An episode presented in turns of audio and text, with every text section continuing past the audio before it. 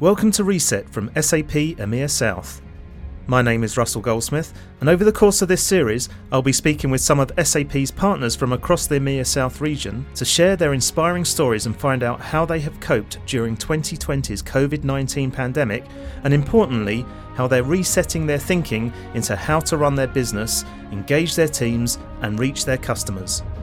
We've already recorded some inspirational interviews from South Africa, Nigeria, Morocco, and Egypt, and as our series progresses, we'll be visiting other countries across the region. Plus, I'll also be speaking to some of the regional heads to gain an overview of their learnings and how they have pivoted and adapted the way their business is operating.